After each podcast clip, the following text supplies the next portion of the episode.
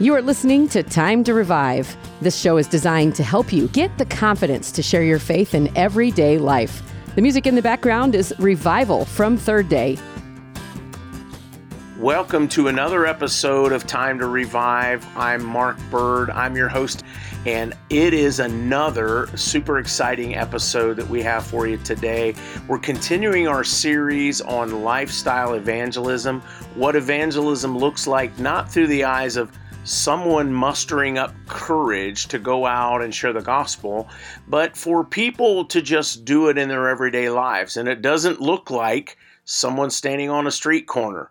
And I'm joined today by a very special guest to me, Pastor Nate Wilcoxon from West Liberty Church of God. Nate, welcome to the program. Hey, Brother Mark, it's good to be with you today. I'm thankful that you had me, and I'm just uh, honored to be here this morning. Yeah, and Nate is joining me in the studio. This is super fun. Haven't had Nate on the program for quite a while, but the beautiful thing about this is this is a pastor that has embraced and experienced a piece of revival and has always literally been walking this lifestyle out of evangelism. But I think his ministry now has been even more transformed by the power of God and watching the body of Christ come alive.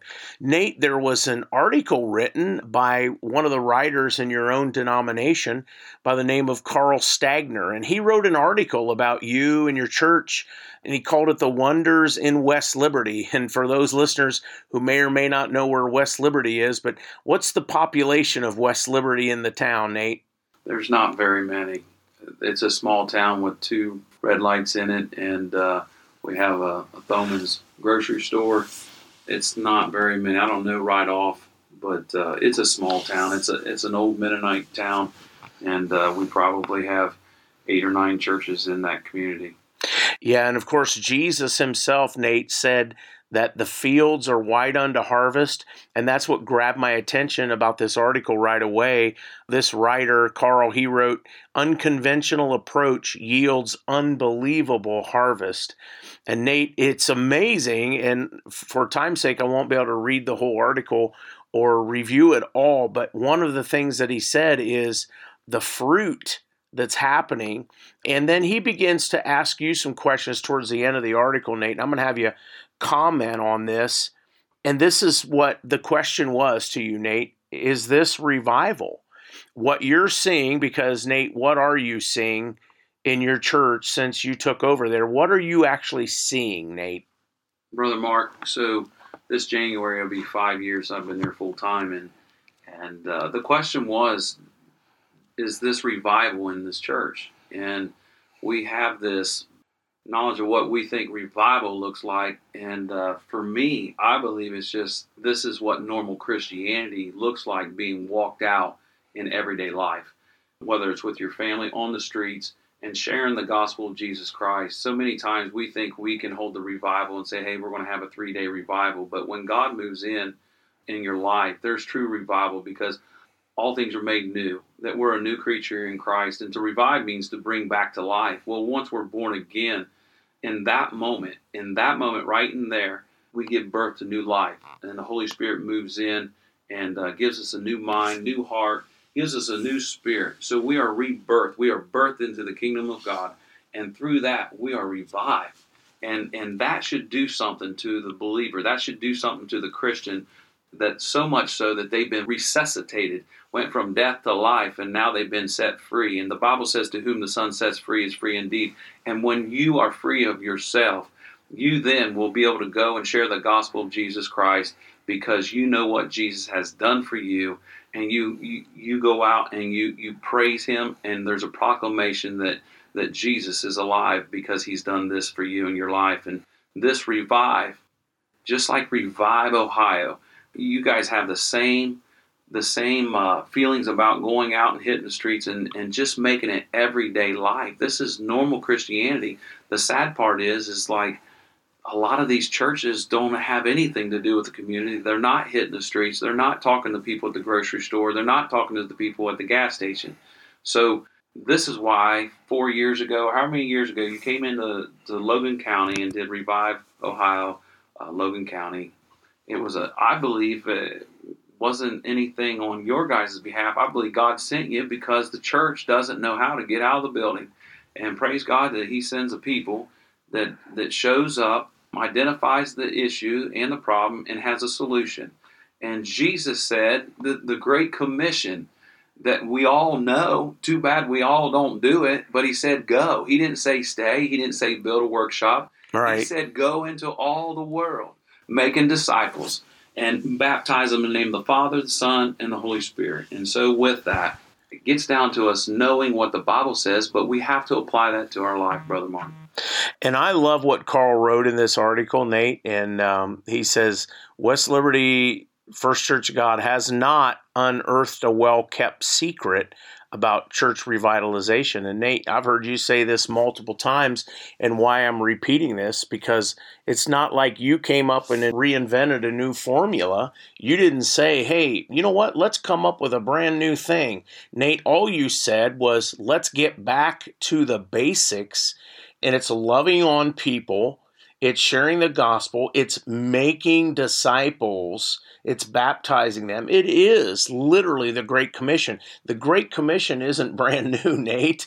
It's actually old. That's right. But the church, for some reason, for whatever reason, got away from doing it. Or maybe, and this is what I say frequently, Nate. I go, it's not where the church woke up one day and decided, you know what? We don't really care about the Great Commission anymore. I don't think the church said that. But I think practically the church is going, well, how do you do that in 2021? Like, okay, we're supposed to go into all the world. Well, man, what does that look like? It's a lot different today than it was back then. Here's my favorite part of this, Nate. Not only are you doing it and your church is growing because of it, but you're actually fulfilling the Great Commission because, Nate, you're making disciples in that church who in turn are making more disciples. Amen. So you're producing leaders, you're producing disciple makers, you're producing evangelists, you're producing all of the things that the body of Christ needs. And really, you're producing what the world needs, but the world just doesn't realize it yet. So, Nate, talk about that because this is what Carl wrote in the article. They consider what they're doing to be simple obedience to the scriptures. Well, I'm glad you brought that up, Brother Mark, because that's what I wanted to talk about. Is the church needs an old-fashioned baptism with obedience, and um, with that being said, a few things that we stripped out of the church it was tradition, structure, and time clocks. You won't find a clock in the building, and it's just due to the fact that we're coming here on a Sunday morning. Basically, almost every day of the week, we have something going on in this little church now, and um, you know, and we've taken down the structure and we've taken down the tradition. And, and, and I'm not saying that tradition is wrong. There's a lot of things that are good with tradition, but but if we get stuck in a rut, and just because Sally used to do this for 50 years doesn't mean we need to be doing it. And so, in that, we took these things down and we allowed the Holy Spirit to come in into that place and have reverence in that area that we serve an audience of one, and whatever He looks like, and whatever that Sunday looks like, that's what we're going to do our services are normally long. We start at 10:30 and we usually get out between 1:30 and 2 o'clock. Uh, we know that that's abnormal, but you know what? I look at it like this: if you only spend 45 minutes at church with Jesus, if you were to take that 45 minutes and spend that time with your wife or your husband, would you even have a marriage in a couple months? The reality is, we wonder why we don't see the move of God, we don't see the power of God, it's because we come into these places and we just want to check the box and say, I've been to church instead of being the church. And when we are the church, we will follow him in obedience in what he tells us to do. And he already has told us what to do. He said, Go. And see, man, when you read when Jesus sent the 70 out and they cast out demons, performed miracles, and man, you read what the church looked like today. How far has the church wavered? And what the early church looked like that we read about in the book of Acts. And, and so, in that, I'm not worried or concerned about what all the other churches are doing. I'm concerned about what God wants me to do as the leader in that church, an under shepherd serving the shepherd over these sheep. And with that, just like what you said is true, you know, so we are raising up leaders. And, and it's not just about Pastor Nate. They don't even call me Pastor. It's Brother Nate in there and there's no elevation, and I have chair guys that could preach anytime I ask them, and they sit behind me, and we're raising up leaders all the time.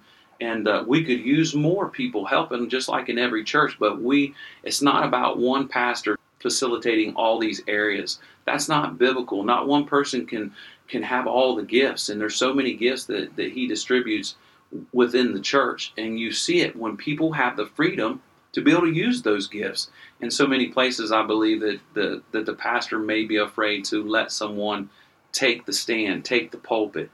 You know, when my guys get up the chair, most places think that's to read the bulletin. We don't even have a bulletin no more.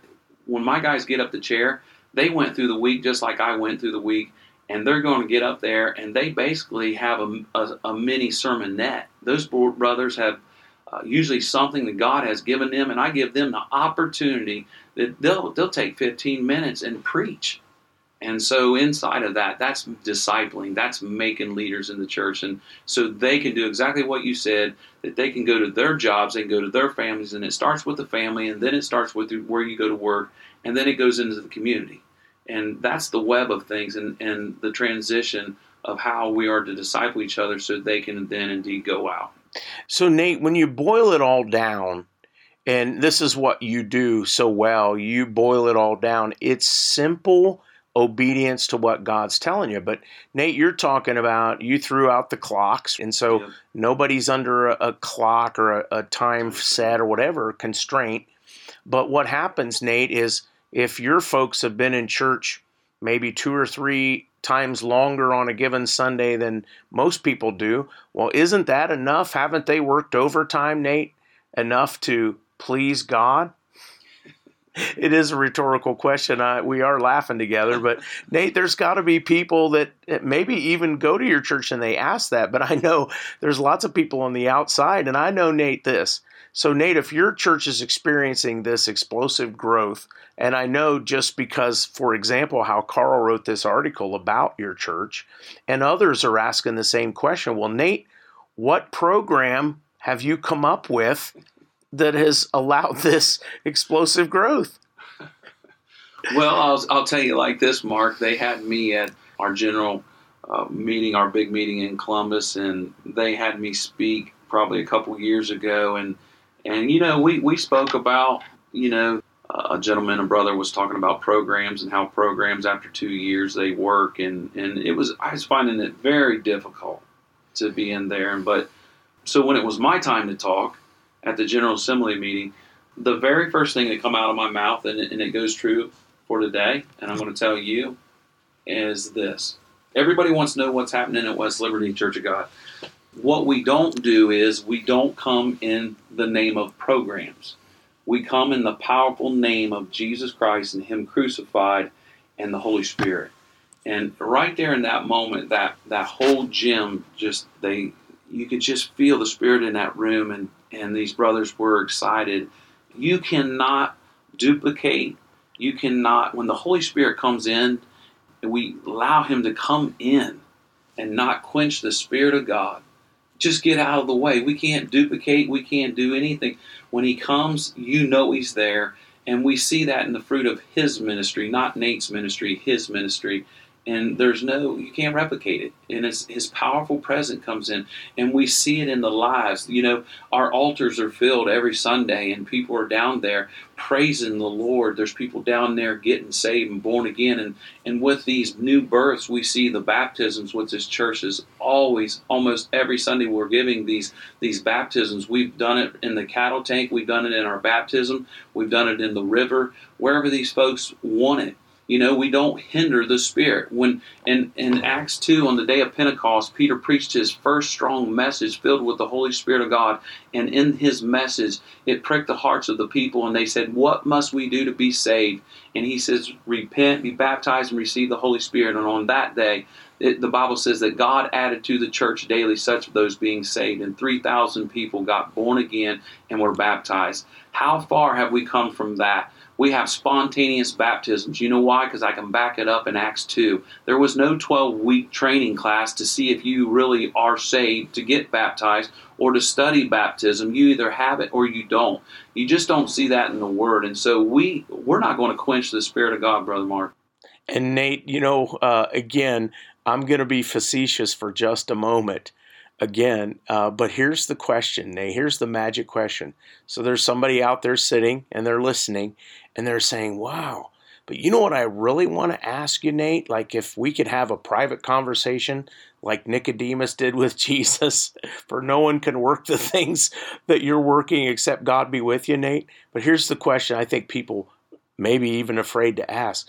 But Nate, how do you talk the Holy Spirit into showing up? Well, I'm laughing at this question, but and so isn't Brother Mark. But you know, so again, it comes down to this: when we come in, you know, I don't. I told Brother Mark today that I don't even like calling that the sanctuary because it's not the sanctuary. It's just a building. We are the sanctuary. We're the tabernacle of God. The Bible says that we are the temple of the living God. And so when we come together as the church, the ecclesia of God, the called out, the congregation of that we come in together and we allow him, we usher him. When we come into worship in our worship team, uh, normally we get started about 1045 and and I have honestly I have a 15 minute grace period. So everybody comes and gets seated and stuff. And but when you're open I, I've our worship team they're awesome. They they worship to an audience of one. And when you what I mean by that they're not they're not singing to us. They're singing to him and when they're worshiping God in song, because there's many ways to worship God, but in song, as they're worshiping, they're ushering us and His presence into this room, and and it is it is by the Holy Spirit that we get anything accomplished in that in that room that we call the sanctuary. But God will show up. He does every Sunday. How do I know that? Why do I say that? Because folks,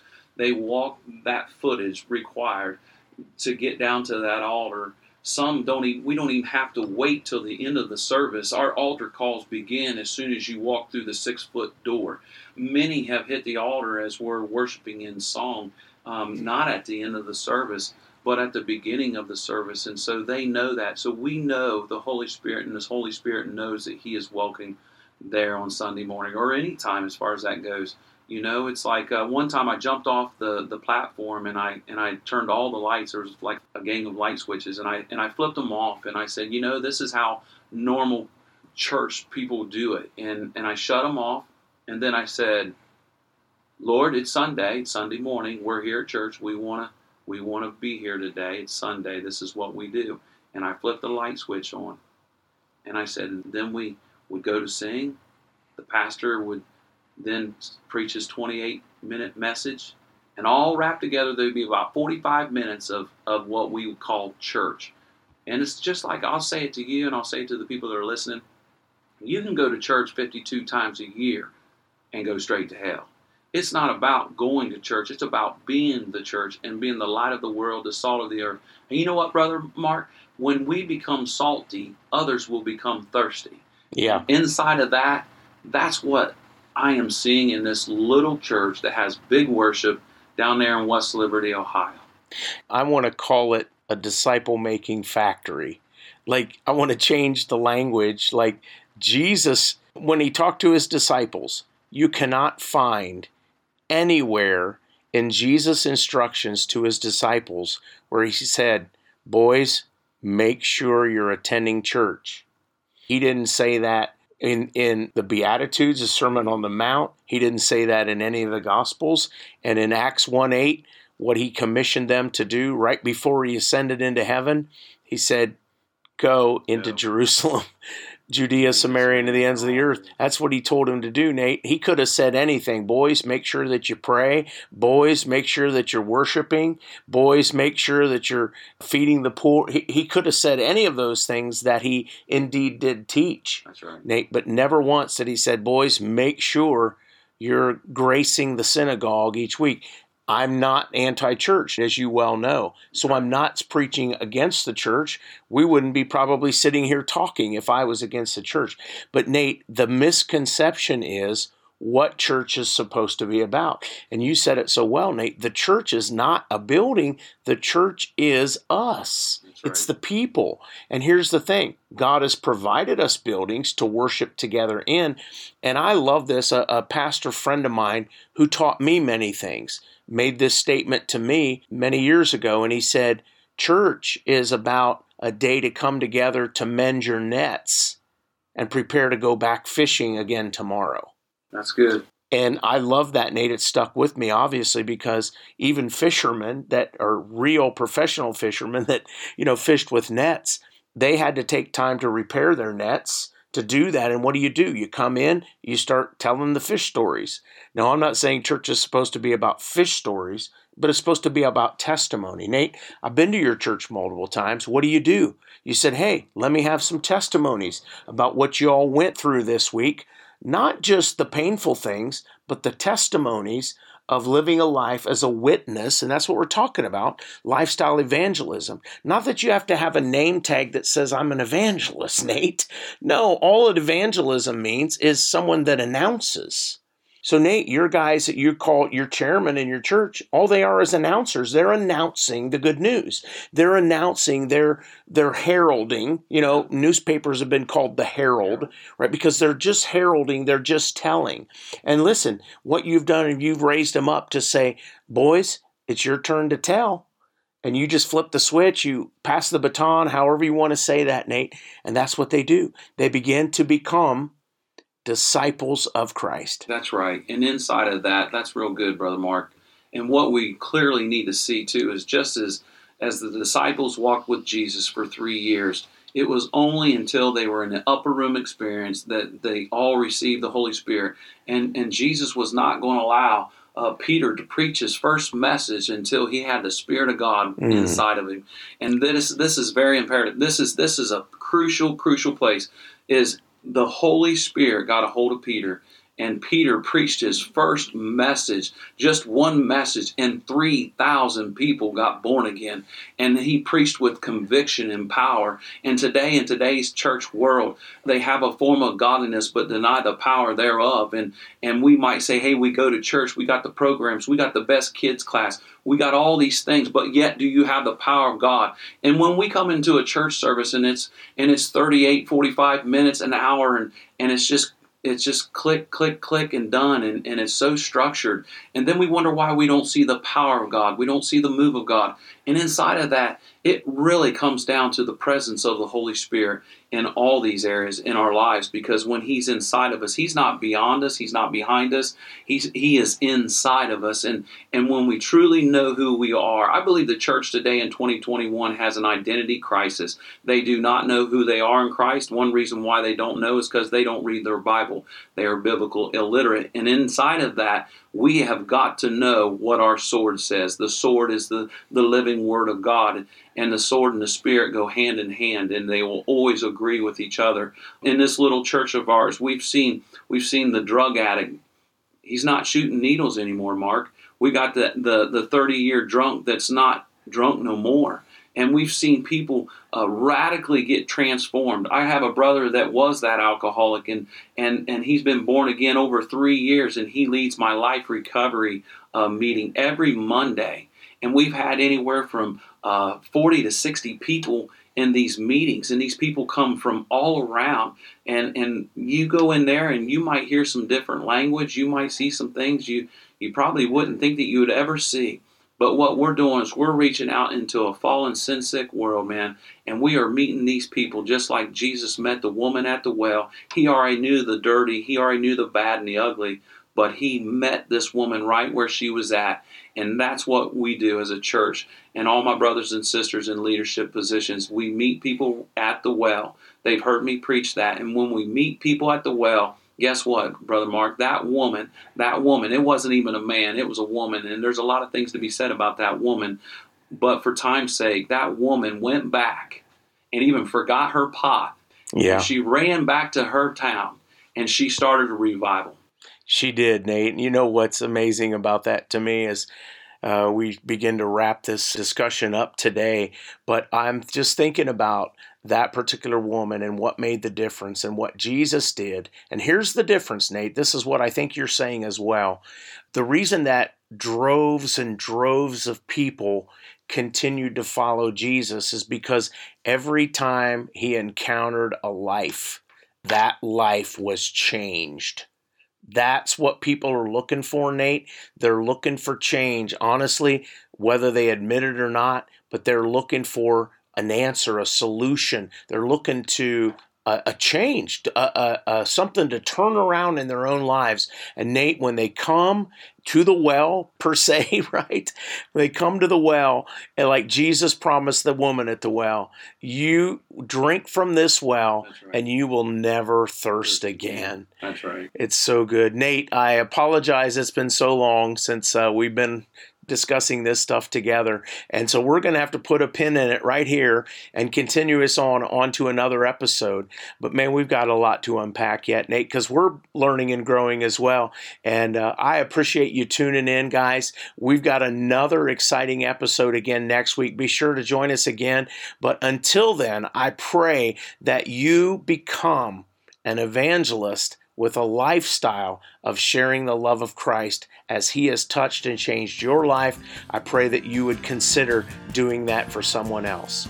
Thanks for tuning in to Time to Revive. Thanks for listening to Time to Revive. This show has been brought to you by Shine FM and Revive Ohio. More information about this program at shinefmohio.com. The Shine FM Podcast Network.